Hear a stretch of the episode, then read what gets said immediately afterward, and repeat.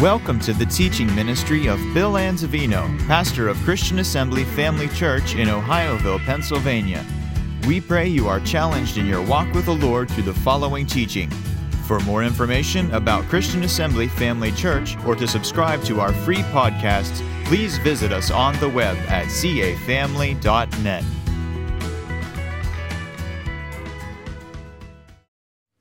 If you've come to be changed from glory to glory, just say amen. Amen. If you've come to be challenged and you're willing to accept that challenge, just say amen. Amen. And mean it before God. Amen. Praise God. Anyone at all? Need a copy of the notes? Just raise your hand. Back there. Got your Bible with you? Let's hold them to heaven and say, thank you, Father, for your holy written word. It's a lamp to my feet and a light to my path. Your words are life to me and health to all of my flesh. I have what your word says I have.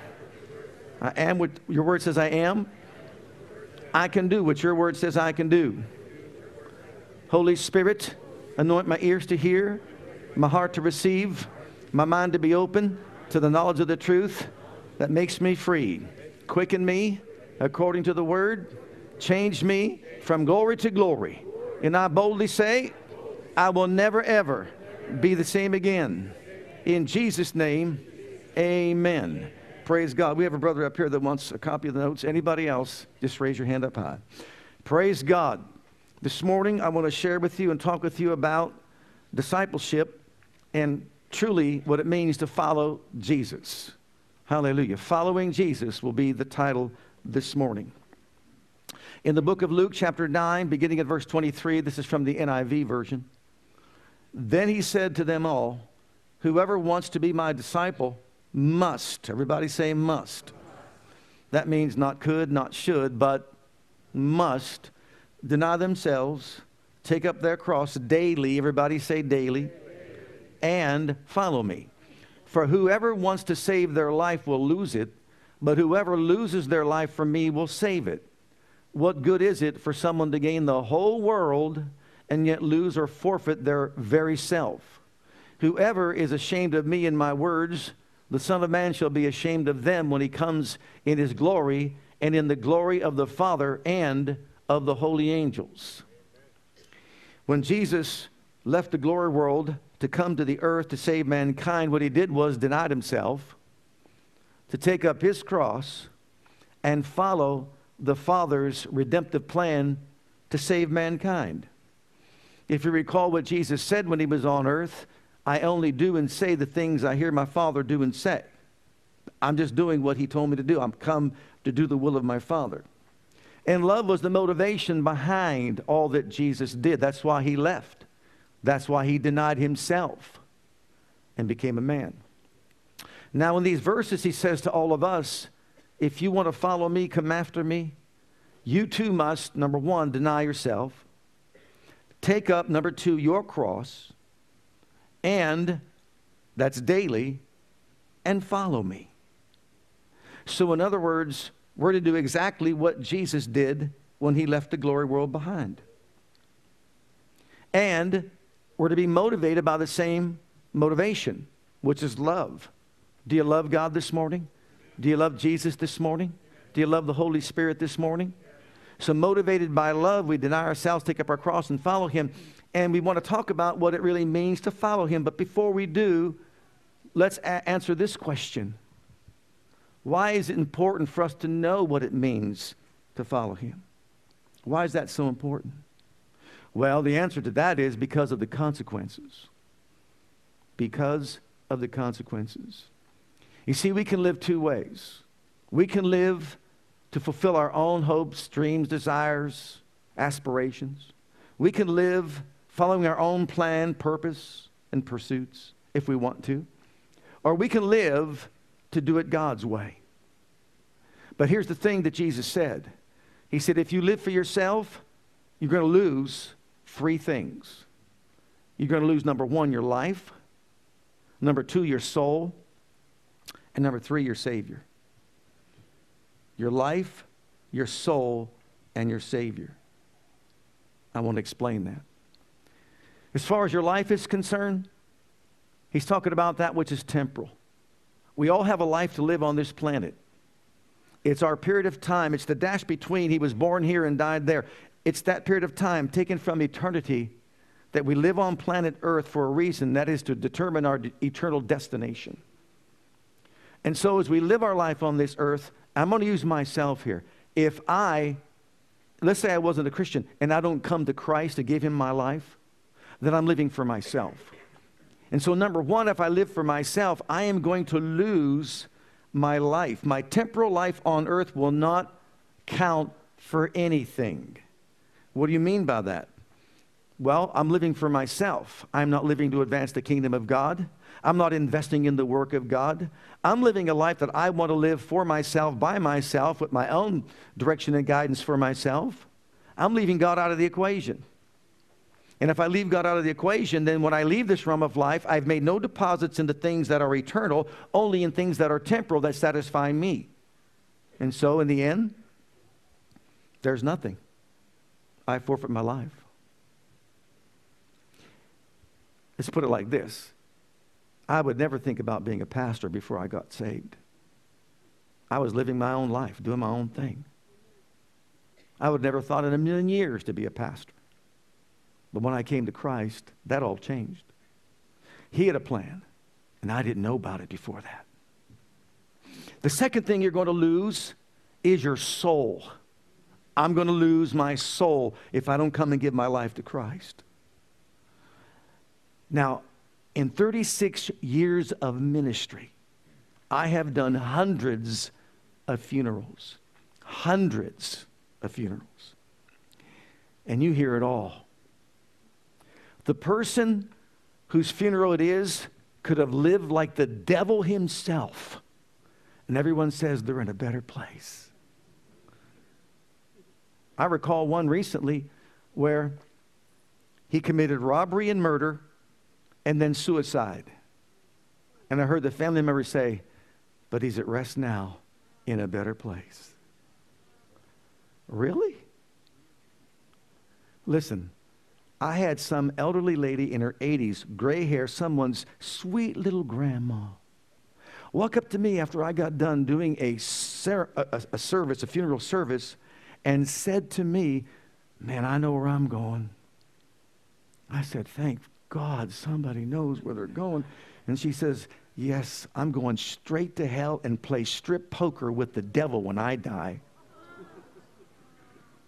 My eyes got bigger than yours right now.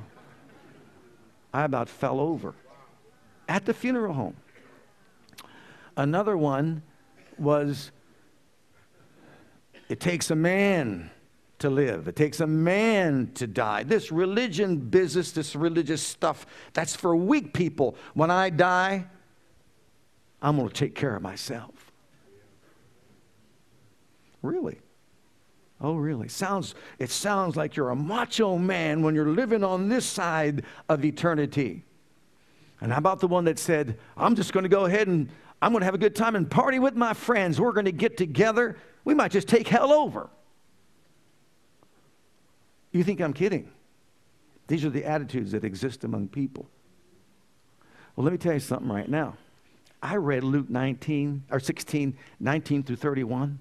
And Jesus described two men that died. They both lived and they both died. One was a beggar and he was carried to Abraham's bosom. But the other one, this man was a rich man who fared sumptuously every day, did his own thing, lived his own life, had no regard for God or man. And it says he went into hell. And in that place, he wasn't saying, let's party. He didn't say, where's the poker game going to be held? You know what he said? Send Lazarus to dip the tip of his finger and cool my tongue. I'm tormented in these flames. Amen. Not so macho when you leave this realm. The third thing, I wish I had time to elaborate, but the third thing, you know what you lose? You know what they, why I would lose? My Savior. What do you mean? What did Jesus just say? If you're ashamed of me and you're ashamed of my words, then when I come in glory with the holy angels before the Father, I'll be ashamed of you. Listen, I don't want to leave this body without a Savior. Because for me to navigate through the unknown realm of the Spirit where I've never been before, I want to make sure I've got a life Savior. I want to know my Savior. But you know what he said? You forfeit that. You ashamed of me, I'm ashamed of you. And I can just see it like this.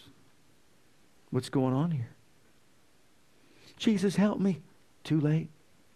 You forfeited me. I came from heaven. I clothed myself in flesh. I lived on this earth. I demonstrated who I was. I went to a cross. I became your sin, Bill. I became your sin, and I suffered for you. And I was raised from the dead on the third day and made alive so you could be made alive, and I would be your Savior, and you were ashamed of me and my words. You said you could handle your own life. So you see, number one, you forfeit your life, temporal life on earth. You forfeit your life eternally. One's temporal, one's eternal. You forfeit God's plan for your life. Your soul is lost eternally. And number three, you don't have a Savior when you leave this realm. That's the consequence. But then there's a second consequence.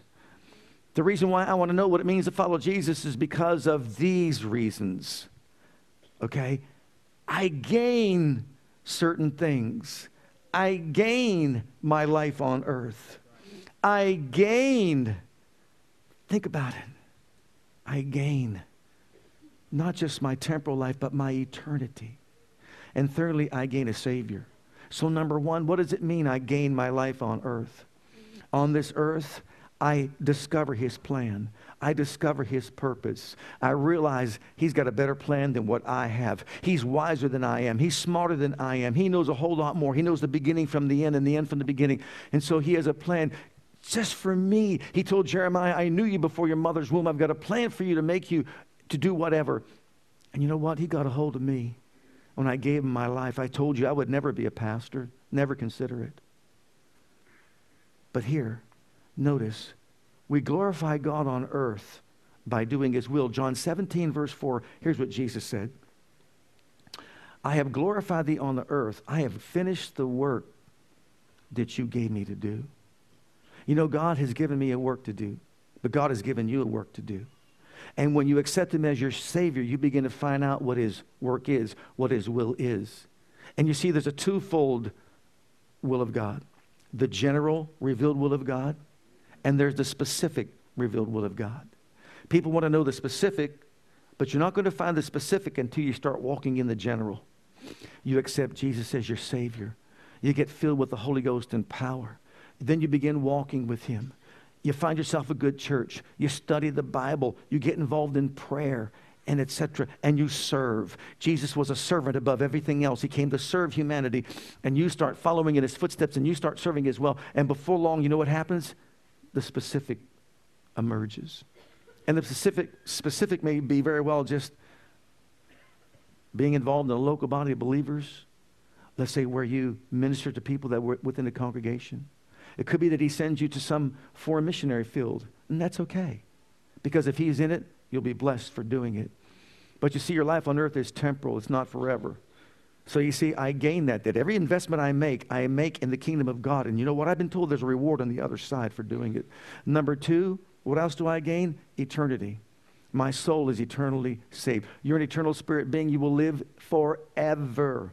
There's nothing on this planet called earth that can possibly be so important that you lose your soul. What's going to be the advantage, Jesus said, if you gain the whole world and you lose your own soul? No. So, I'm eternally saved. Remember First John chapter five, verse twelve, what it says? He that hath the Son hath life. He that hath not the Son of God hath not life. So this is my eternal being. And you know what? Every child born into this world is an eternal spirit being that will never cease to exist. And where that child spends his or her eternity will be determined by a decision that is made in his or her life. And you know what? Parents have the privilege of steering their children in the right direction. Our children know God because we've, t- we've taught them about God. But then the third thing, I love it, don't you? A Savior is not ashamed of me. Look at Hebrews two eleven. My Savior is not ashamed of me. In Hebrews two eleven, For both he that sanctifieth and they who are sanctified are all of one, for which cause he is not ashamed to call them brethren. So can you imagine when you emerge out of your body, you come out through your mouth, you begin your ascent to the very throne of Almighty God, and as you make your way to the pearly gates and you're there before the Father, and Jesus says, Father, I'm not ashamed to call Bill my brother. Can you say amen? Well done, thou good and faithful servant. Enter thou into the joy of your Lord. So there's two paths to take. There's two ways to navigate. There's a way that seems right to a man, but the end is the way of death. I'd rather have the way of life. Let me give you some illustrations. Alexander the Great, he had a desire. He wanted to conquer the known world. And after conquering, what, two million square miles of land, he was considered to be one of history's most successful commander. Think about it. But you know what? He wanted people to worship him as God. He served many gods, false gods, and at the end wanted everyone to worship him as God. See, all that stuff goes to the head. You know what? This mighty warrior, this mighty leader couldn't conquer malaria because at age thirty-two, he died of a fever from malaria. What's he got now? What is temporal is gone. What is eternal remains. Do I need to say anything about Adolf Hitler? After he believed he would win the war, after he believed he would brainwash all the young people to think the way he thinks, his goal, second goal, would have been to stamp out Christianity and all religion. Well, guess what? When he found out he was losing the war and defeat was imminent, he commits suicide. Wow. The end thereof is the way of what? But then there's another individual. His name is Moses. Moses had the world with a fence around it just right before his eyes. He could have possessions. He could have power. He could have popularity. He could have anything he wanted because, you see, he was going to inherit everything that was there in Egypt. But guess what? He said no to the Pharaoh. He said yes to suffering affliction with the people of God for a season and exalting that in his life to be of better value than having all the world with a fence around it. Power, think about it, popularity, fame, fortune, possessions, wealth, everything, prestige, everything that anyone would want to, to succeed within this life was at his fingertips, but he says no. And look at Hebrews chapter eleven, twenty-four through twenty-seven, what they say. He said no to all that. He said yes to the living God. By faith, Moses, when he was come to years, refused to be called the son of the Pharaoh's daughter, choosing rather to suffer affliction. Notice, back it up to the, that first line. Refuse something to be called the son of the Pharaoh's daughter. Choosing, he chose something to suffer affliction with the people of God, then to enjoy the pleasures of sin for a season. He esteemed something, held it in high esteem and high regard. What is that? The riches of Christ, greater riches than the treasures of Egypt. He had rec- respect for, unto the recompense of the reward. There's a reward for serving the Savior. By faith, he forsook. He forsook, turned away, walked away from Egypt, not fearing the wrath of the king, for he also endured as seeing him who is invisible. By faith. You know, um, recently I just did the luncheon over at Peachtree, and I talked about, in our proximity, not too far from here, is what is called the National Football League Hall of Fame. Anybody been there? All you ladies? And in that National Football League Hall of Fame, they have a list of all these individuals that excelled at the game of football. And they go down the annals of history as being those that really excelled. And it's, a, it's a really a, a, a, quite an accomplishment and achievement, but not everybody's in there. But do you know the Bible has a Hall of Fame also? It's called the Faith Hall of Fame. And in that Faith Hall of Fame, it begins with men like Abel. It begins with individuals like uh, Enoch, who walked with God then was not. It goes on to someone like Abraham, and then Moses, and Sarah, and Shadrach, and Meshach, and Abednego, and David, and Daniel, and even a prostitute by the name of Rahab is in the Hall of Faith or Hall of Fame. Why? Because they made a decision that, uh-uh, I'm not walking that way anymore. I'm walking this way with Almighty God. I'm going to serve Him, walk with Him, honor Him, obey Him, follow Him. I'm going to live my life with eternity before my mind in the eternal perspective. And it doesn't matter who they were and what they did. When God gets a hold of you, He'll change you from the inside out. And that's exactly what Moses did. Now, while Alexander the Great, while Hitler, and many others are finding themselves along with the rich man, crying out for some kind of relief from the torture, Moses was found on the Mount of Transfiguration, glorified with Jesus and with Elijah. What would you rather have? Eternity is a long time. It's forever. So now, why is it important to know how, what it means to follow Jesus? Because these are the consequences. Either you have life or you don't. You live for yourself or you live for God. Okay?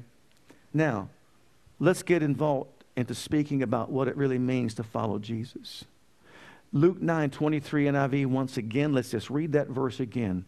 Notice, then He said to them all, whoever wants to be my disciple, say it again, must, say it again. Who has the right? Who has the knowledge? Who has the know-how? Who knows what it means to be a disciple? Only Jesus has the one to set the standard, right? Absolutely. And He says you must do three things. Deny yourself, take up your cross daily, and follow me. He didn't say he must go to church someday, walk down the aisle, and get on your knees and pray a simple prayer, walk back, leave, and then never come back to church again or never do anything about your life again spiritually. He didn't say just to do that. No, if you want to be my disciple, and remember this, someone says, I'm a Christian, I'm not necessarily a disciple. Well, if you are a Christian, then you are a disciple, because the disciples were first called Christians at Antioch. So if you are a Christian, you're a disciple. If you're a disciple, you're a disciplined student. If you're a disciplined student, that means you've got a lot of studying to do. Amen? So to walk away and ignore any future uh, developing of your Christian life is to ignore what the Master said, who is the teacher. And what did He say? Self-denial is at the head of the list. Just as Jesus denied Himself from continuing in His position at the Father's right hand, what did He do? He denied Himself that privilege, and He robed Himself in flesh. And what do we do? We say, my life, if I live it myself, gets me nowhere. I give you my life. I deny myself. What am I doing? Here's what I'm doing. I am forfeiting my right to live my life apart from the supervision of the Most High God. I'm not living my life independent of God, because if I do, I'm going to be lost. Only He knows the way. Only Jesus is the way, truth, and life. Only Jesus knows the right path I'm to take. So what I'm going to do is make a decision that I am going to deny myself. And the word deny there in the Greek is the same word that Jesus used when He spoke to Peter. And Peter said, remember, I'll always be there for you, Lord. And what did Jesus say? Peter, before morning comes, you'll deny me three times. The word deny means disown, disassociate, detach yourself from. And three times He was confronted. And three times, what did He say? I don't know Him. I have nothing to do with Him. I'm detached from Him. I'm not His disciple. I'm not. Didn't He say that for three times? Right. So you know what that means? To deny yourself? You're detaching yourself from your own fleshly ways.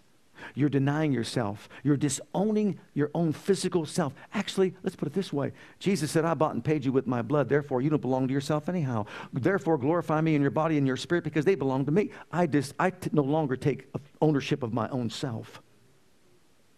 And if you belong, if I belong to you and you own me, then you have the right to dictate to my life and tell me what you want me to do. Also, secondly, it means to live your life to please God. Look at Second Corinthians chapter five and verse nine. It means to live our lives to please God, not myself, but to please Him. Wherefore we labor. We labor. Why? That whether present or absent, that is from the body, we may be accepted by Him. In other words, we study. The word labor there, it means to study. We study to love Him. We study to please Him. We study to appreciate Him. Why do we have to study? Because if we don't know what God's laws and commandments and statutes are, then how can we please Him? We can't. So we labor, we study, we give ourselves intently to the study of His Word to find out what pleases God, what doesn't please God. Actually, we become very ambitious when it comes to saying and doing what He wants us to say, what He wants us to do. It's exactly what Jesus did. He says, I'm not saying what I want to say. I'm saying what I hear the Father say. I'm not doing what I want to do. I'm doing what I see the Father do. We do the same thing. And we tell the Lord, I don't want to please myself. I want to please You. That's why we forgive those that are, let's say, hurting us, offending us. That's why we love those that don't love us. That's why we love those that even hate us. Why? Because I'm doing what I saw my Savior do. You know, when He was up there on that cross and He looked down and He said, Father, forgive them, for they know not what they do. What an example that we are to follow. Someone did something, they wronged you. Maybe they did something very minor to you. And, and we hold unforgiveness and animosity and bitterness within the heart. And Jesus just got done experiencing a scourging. Now He's on a cross where He's about to breathe His last breath, and He says, Father, forgive them, for they don't know what they're doing. What an example to follow. So you see, we don't live for ourselves. We live to please God. We live to see to it that we honor Him in all that we think, say, and do. And then also, we place and exalt His will above our will. It's not our will that we want done. It's Your will that we want done, Father. And that's exactly what Jesus did. So being a disciple, being a follower of Jesus Christ, it means I deny myself the right to allow my feelings and emotions to take control of my life and lead me down a path that I want to go on in the natural. How many of you know that man is tempted when he's drawn away of his own lust and enticed, and then when he gives into that, it brings forth sin. Sin, when it's finished, brings forth what? Death. So even though we become Christians, I'm a Christian walking with God, it doesn't mean that you can't sin. It doesn't mean you can't walk away from truth and walk away and do whatever you want to do. It's easy for anyone and everyone to do that. And so what do you do? We do daily. We daily do what? The next step. We daily, it's called self-crucifixion, or you could say it's cross-bearing. You can add that to it or say that it's self-crucifixion. It's cross-bearing. And every one of us is told to, to bear our cross, but sometimes I think we're wrong in, in our understanding of it. Look at the book of Galatians chapter five and verse twenty-four, what it says. And they that are Christ, are we Christ this morning? Yeah. Have crucified the flesh with the affections and the lusts. What have they done? This is called self-crucifixion. You crucify. It's called cross-bearing. But we have the idea that cross-bearing is something different in our modern uh, theology today. You can hear people talk, and they'll say, well, this is my cross to bear. And what they mean is maybe a sickness in their body. Well, this is my cross to bear. Well, it doesn't mean that. Well, it could be that it's a strained relationship with somebody. And you know what? It's just my cross to bear. Well, it doesn't mean that. It could be this job, this, um, this thankless job that I'm in, but I know I've got to do it. It's just my cross to bear. It's not talking about that. It's not talking about a situation, not talking about a circumstance, not talking about those things that are tough in life. Not talking about that at all. You know what cross-bearing is? Go to Bible days. Bearing a cross meant death. Death is what it meant. Dead to self. Dead to self. To self. Paul said, I'm crucified with Christ. And notice, they crucify their own flesh.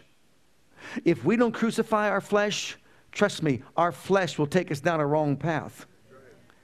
And how often did he say to do it? Daily.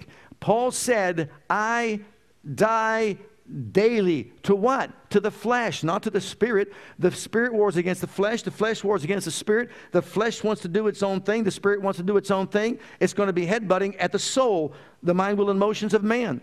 And so it's important we recognize this on a day-by-day basis, and we, we present ourselves before God like, it, like today. And hear the word. Don't you want to be challenged this morning? Don't you want to be more Christ-like? Isn't that our goal, to be like Him, emulate His life? And that's why we're here this morning. So we can hear the truth that will liberate us. It's not just saying a sinner's prayer, walking away, and then doing our own thing. It means we are willing to die daily for the cause of Christ. And that means no matter what we encounter for making that decision, we gladly and willfully do it. If it means losing our close friends, so be it. If it means being alienated from family members, so be it. Do you see that? And you know what? We may not live in a society right now where it's as tough as many others. Because you see, back in those early years of, of Christianity, if you accepted Christ, if you got baptized in Christ, you would lose your closest friends. You would lose your family. You would be, in many cases, excommunicated from the assembly of believers in the temple. You'd be kicked out. You would also, like Paul, lose your reputation. Have you experienced that? People that used to like you before you got saved, when you got saved, now he's a Jesus freak. Did you ever get that? Hallelujah. Call me a freak for Jesus. I love it. W- whatever you want. I remember I used to play in the bands and all that. It was on this group. We would we would go and play in nightclubs, bars, and bar mitzvahs and weddings. And, you know, I think the bar mitzvahs and weddings were worse than the bars. I dodged them many beer bottles at a wedding or a bar mitzvah. Okay? I surely did. But when I got saved, I'm telling you, I walked into what we would do as a group. You know, we just made money on the side. I was in college. I would make money. It was easy, quick money to make on a weekend. I mean, you'd lose some sleep and all that, but it was quick to make some money. I wasn't a drinker or anything like that even back then. But um, we wa- I walked into this one bar, and it was like a nightclub. And we were talked to the manager to see if we can get a gig. That's my age, I'm showing. We called it a gig. And I walked in. I sat down in the chair with the other team members, other musicians that were with me. When I sat down, I started shaking. When I tell you I was shaky, I got to the point I got so worked up, I just stood up and just says, "We have to leave now." Got up. Got out, and the next day I told the team members, others uh, on the, I said, I'm, I'm I'm leaving the band. That was my conviction. I heard in my spirit, you don't belong here. Amen. I said, okay. You know, if you get in the devil's territory, don't be surprised if the devil gets on you. I got out. I walked away. Actually, I got rid of my equipment, my guitar, my amplifier, because back then I didn't even know you can play for God. I got rid of one of the most beautiful guitars. A Gibson E S three thirty-five stereo guitar with amplifier and all that. I can't get into all that. Forget it. Understand, I was on a different path for my life. And did it hurt financially? Yeah, it hurt financially because I was going to be making that money that I did. But you know what? It didn't matter because God supplies all of our needs according unto His riches and glory by Christ Jesus. God has other means and methods whereby to get some things into our possession. Can you say amen? Amen. Okay. So even if you lose your job, and many do, but then also, what about your life? And, and I want you to see this. It's not that you have to lose these things. You have to be willing to lose these things. Colossians chapter three, verses one through four. We have to be willing to give it all up. If you then being risen with Christ, seek those things which are above where Christ sits on the right, at the right hand, on the right hand of God. Set your affection, your devotion, your emotions, your mind on what things above, not on things on earth. For you are what? Dead. What are we? Dead. What are we? Dead. Dead. And our life is hid with Christ in God. We're dead to self. We're dead to those things. And so look at the Apostle Paul. Apostle Paul, there he is with letters in his hand to go to Damascus and throw everybody that's a Christian in jail. But what does he do? He sees Jesus on the Damascus Road. He has a complete one eighty. He gets saved, gives his heart to Jesus, gets filled with the Holy Ghost and power. And then the one he was crucified, the one he wanted to destroy, he is now preaching and proclaiming and teaching. You think he lost his friends? Oh, I guarantee you, they stoned him, left him for dead. They beat his feet with rods. They put five times thirty-nine stripes on his back and filleted his flesh. And he got healed from all that.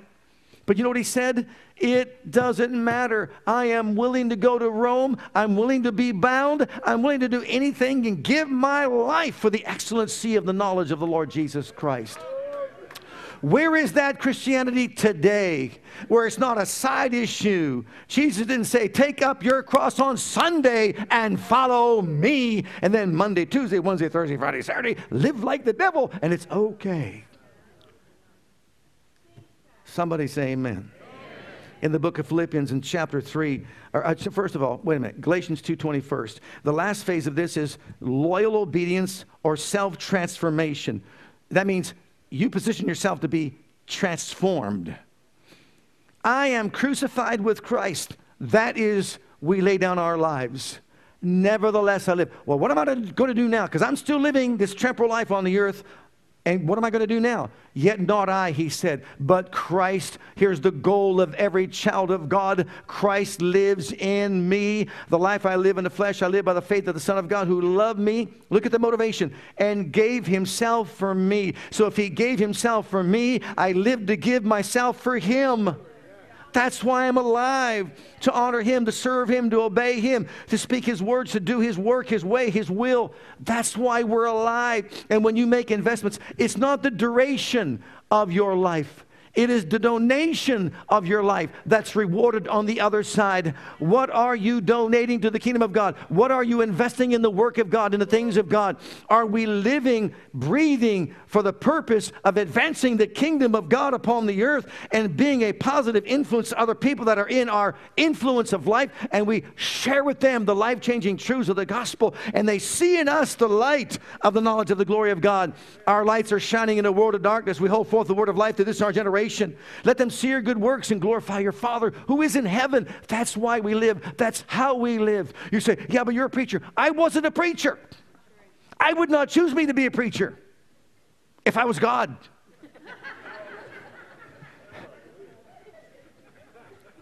You realize that? I told you, I ran a milk crane in the Youngstown Sheet and Tube Company. I ate dirt up there. I came out of that place with raccoon eyes when I took my goggles off. That was me. I went to Youngstown State for two years. I got saved, and when I got saved, I got saved. I got full of God. God got a hold of me. God got inside me, and God said to me, you'll be the next pastor of that church. Huh? Lord, remember when I was in school? And I couldn't even stand there to talk. In college, remember I'm doing this? You want me to speak to people? How do I know it's God? Because I'm not doing this. That's how I know it's God. If God calls you, God will equip you. God will anoint you. God will appoint you. God will give you all the equipping that you need to do whatever he's called you to do. All he wants is what? Willing vessels. Look at Philippians chapter three, and this is it. Transformation. This is loyal obedience that leads to transformation. This is what Paul wanted. And all the revelation that he had, he even saw Jesus on the Damascus road, like I said. But look at, what's your quest? Is it to gain as much land as you can? No. Is it to, is it to uh, be like a Hitler and just see to it that you wipe out all those that are religious? No. Then what is your quest, Paul? What are you living for? What are you longing for? You want to be the best at this, that, or the other thing? No. What do you want, Paul? What's your purpose? That I may know him, the power of his resurrection, the fellowship of his suffering, made conformable to his death, if by any means I attain unto the resurrection of the dead, which is the life of God in me, flowing out of me, to be a light everywhere I go in the world. What was his highest quest and aim? To emulate the life of Christ everywhere he went. He got beaten for it. He got abused for it. He got rejected for it. He got mocked for it, stoned for it, whipped for it, left out in the sea. Hard to imagine, isn't it? We don't suffer things like that. But I'm telling you, I, my, my heart is, is really heavy over the, a, a lot of what we see today. People want to go to a church service like this here. You know what they want? They want entertained. They don't want challenged. Let me come in and bring my cup of coffee. Let me bring my big old uh, donut. That Long John sounds pretty good about right now, but anyhow, bring in that donut. You know, we, we're catering to that, putting coffee cup holders in there and all that. You know what? When you come to a place like this here in this sanctuary, it's all God. Forget your flesh.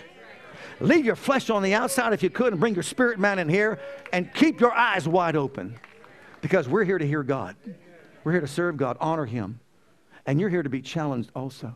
If you leave this place and you're not challenged, I have not done my job. Are you Christ-like yet? Are you walking as He walked yet? Are you ready for this? This scripture will blow us all away. I, I, when I first read this scripture, I'll tell you what, it just made me so humble before God. A true disciple is this. He sits at the feet of his master. That's what he does. He looks into his eyes. He watches his every move.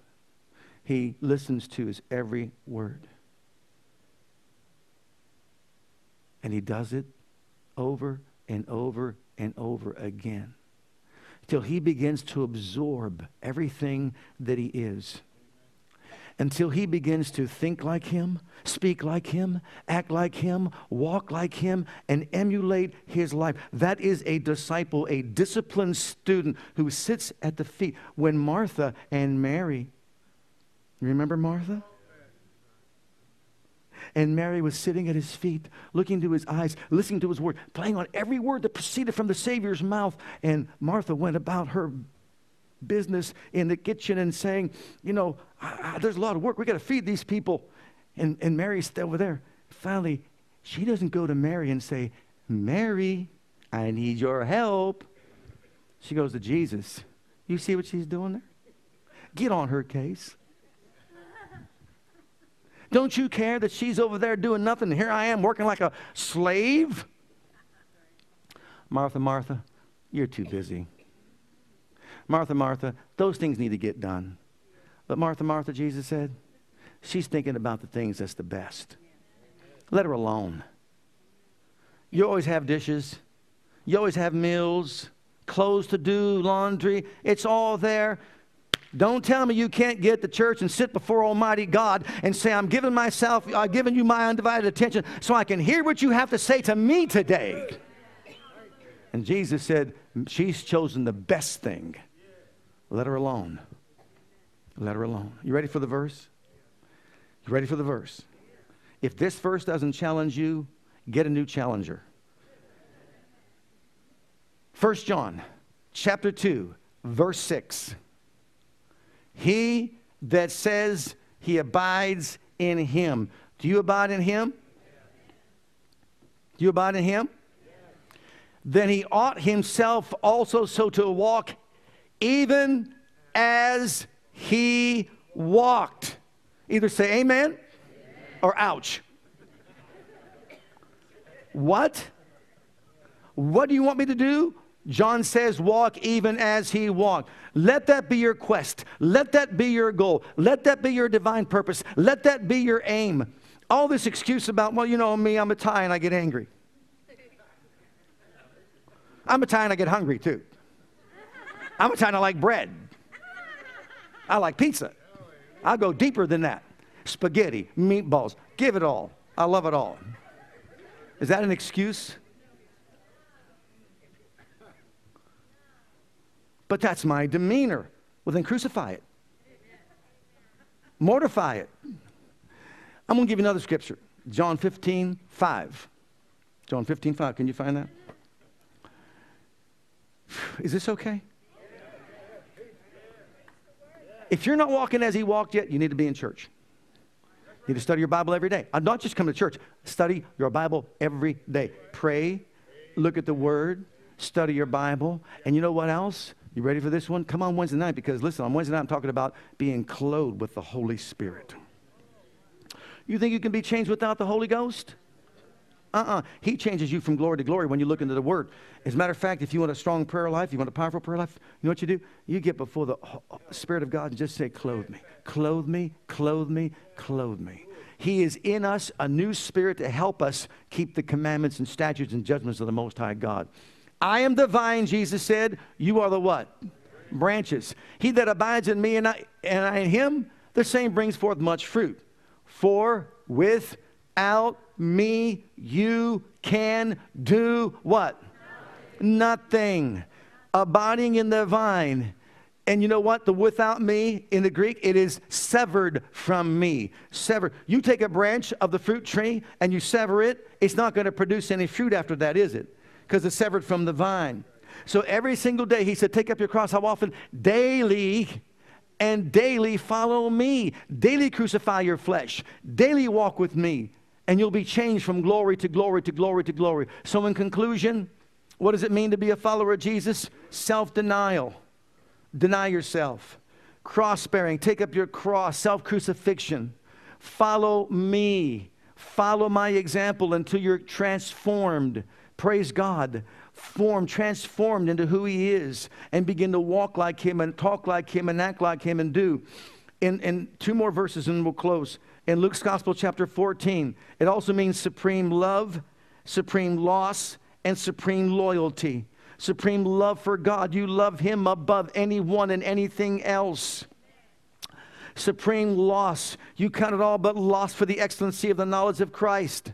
Supreme loyalty. I give myself to you. I am loyal to you unto the death. If it means martyrdom, it means martyrdom. I am loyal to you unto the death. If any man, here's what he said here in Luke.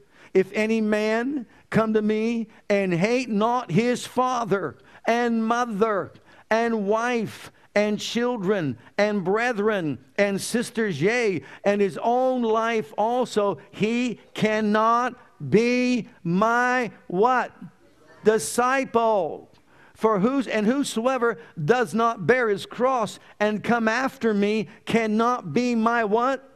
Disciple. For which of you intended to build a tower sits not down first and counts the cost, whether he has sufficient to finish it. Lest haply after he had laid the foundation, he's not able to finish it, and all that behold it begin to mock him, saying, this man began to build and was not able to finish. Or what king going to war against another king sits not down first and consults with uh, whether he be able with ten thousand to meet him that cometh against him with twenty thousand? Or else, while the other is a yet great way off, he sends an ambassador, an ambassador, and decides condition of peace. So likewise, whosoever he be of you that forsakes not all that he hath, he cannot be my disciple. Do you hear what he's saying? Who has the right? Who really defines discipleship? Who defines what it means to follow him? Not me, not you. He just did. Does he really want me to hate my father and my mother? Don't misunderstand that. You don't put them above him. If I would have obeyed my mom and dad, they would have said, don't go to Rhema, stay home. Mom, I love you. I love you so much, Dad, I love you. And I, I may never come back and see you. I don't know. Maybe I'll be, be sent to Africa somewhere. I have no idea. But you know what? I love you. But I have to obey God. I have to obey God. And if your brother or your sister wants you to commit a crime and you just say, hey, I love you, and you're always going to be my sibling, but you know what? God's first. I'm not going to do that. I'm not going to do it. I love Jesus more than anything is what you're saying. And that's what he said. So what does it mean to follow him? Total sacrifice. Total loyalty, loss, and love. Come on up here, praise and worship team. Look at First Timothy chapter four as you're coming. What you lose, trust me, it's well worth it because the benefits far outweigh the sacrifice. For physical training is of some value, useful for a little while. Anybody here do any physical training? We better start a program up.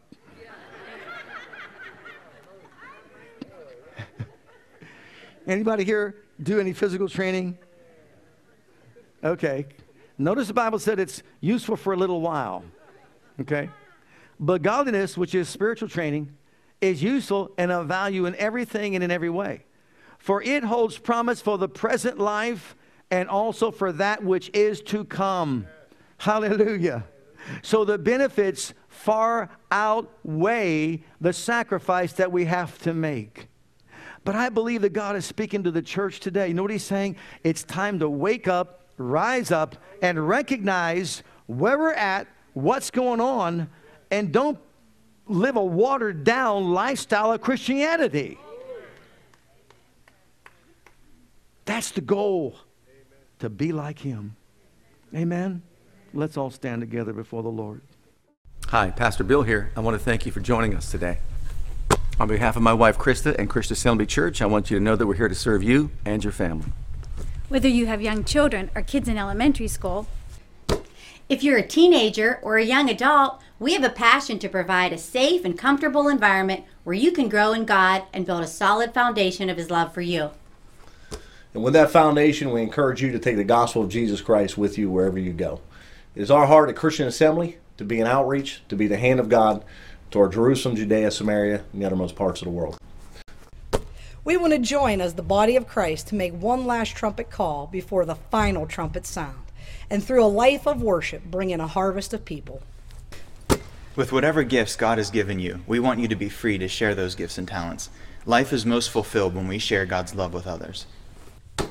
And in all that we do, we want to demonstrate the power of the name of Jesus to the world through a ministry of excellence to God first, and then also to you.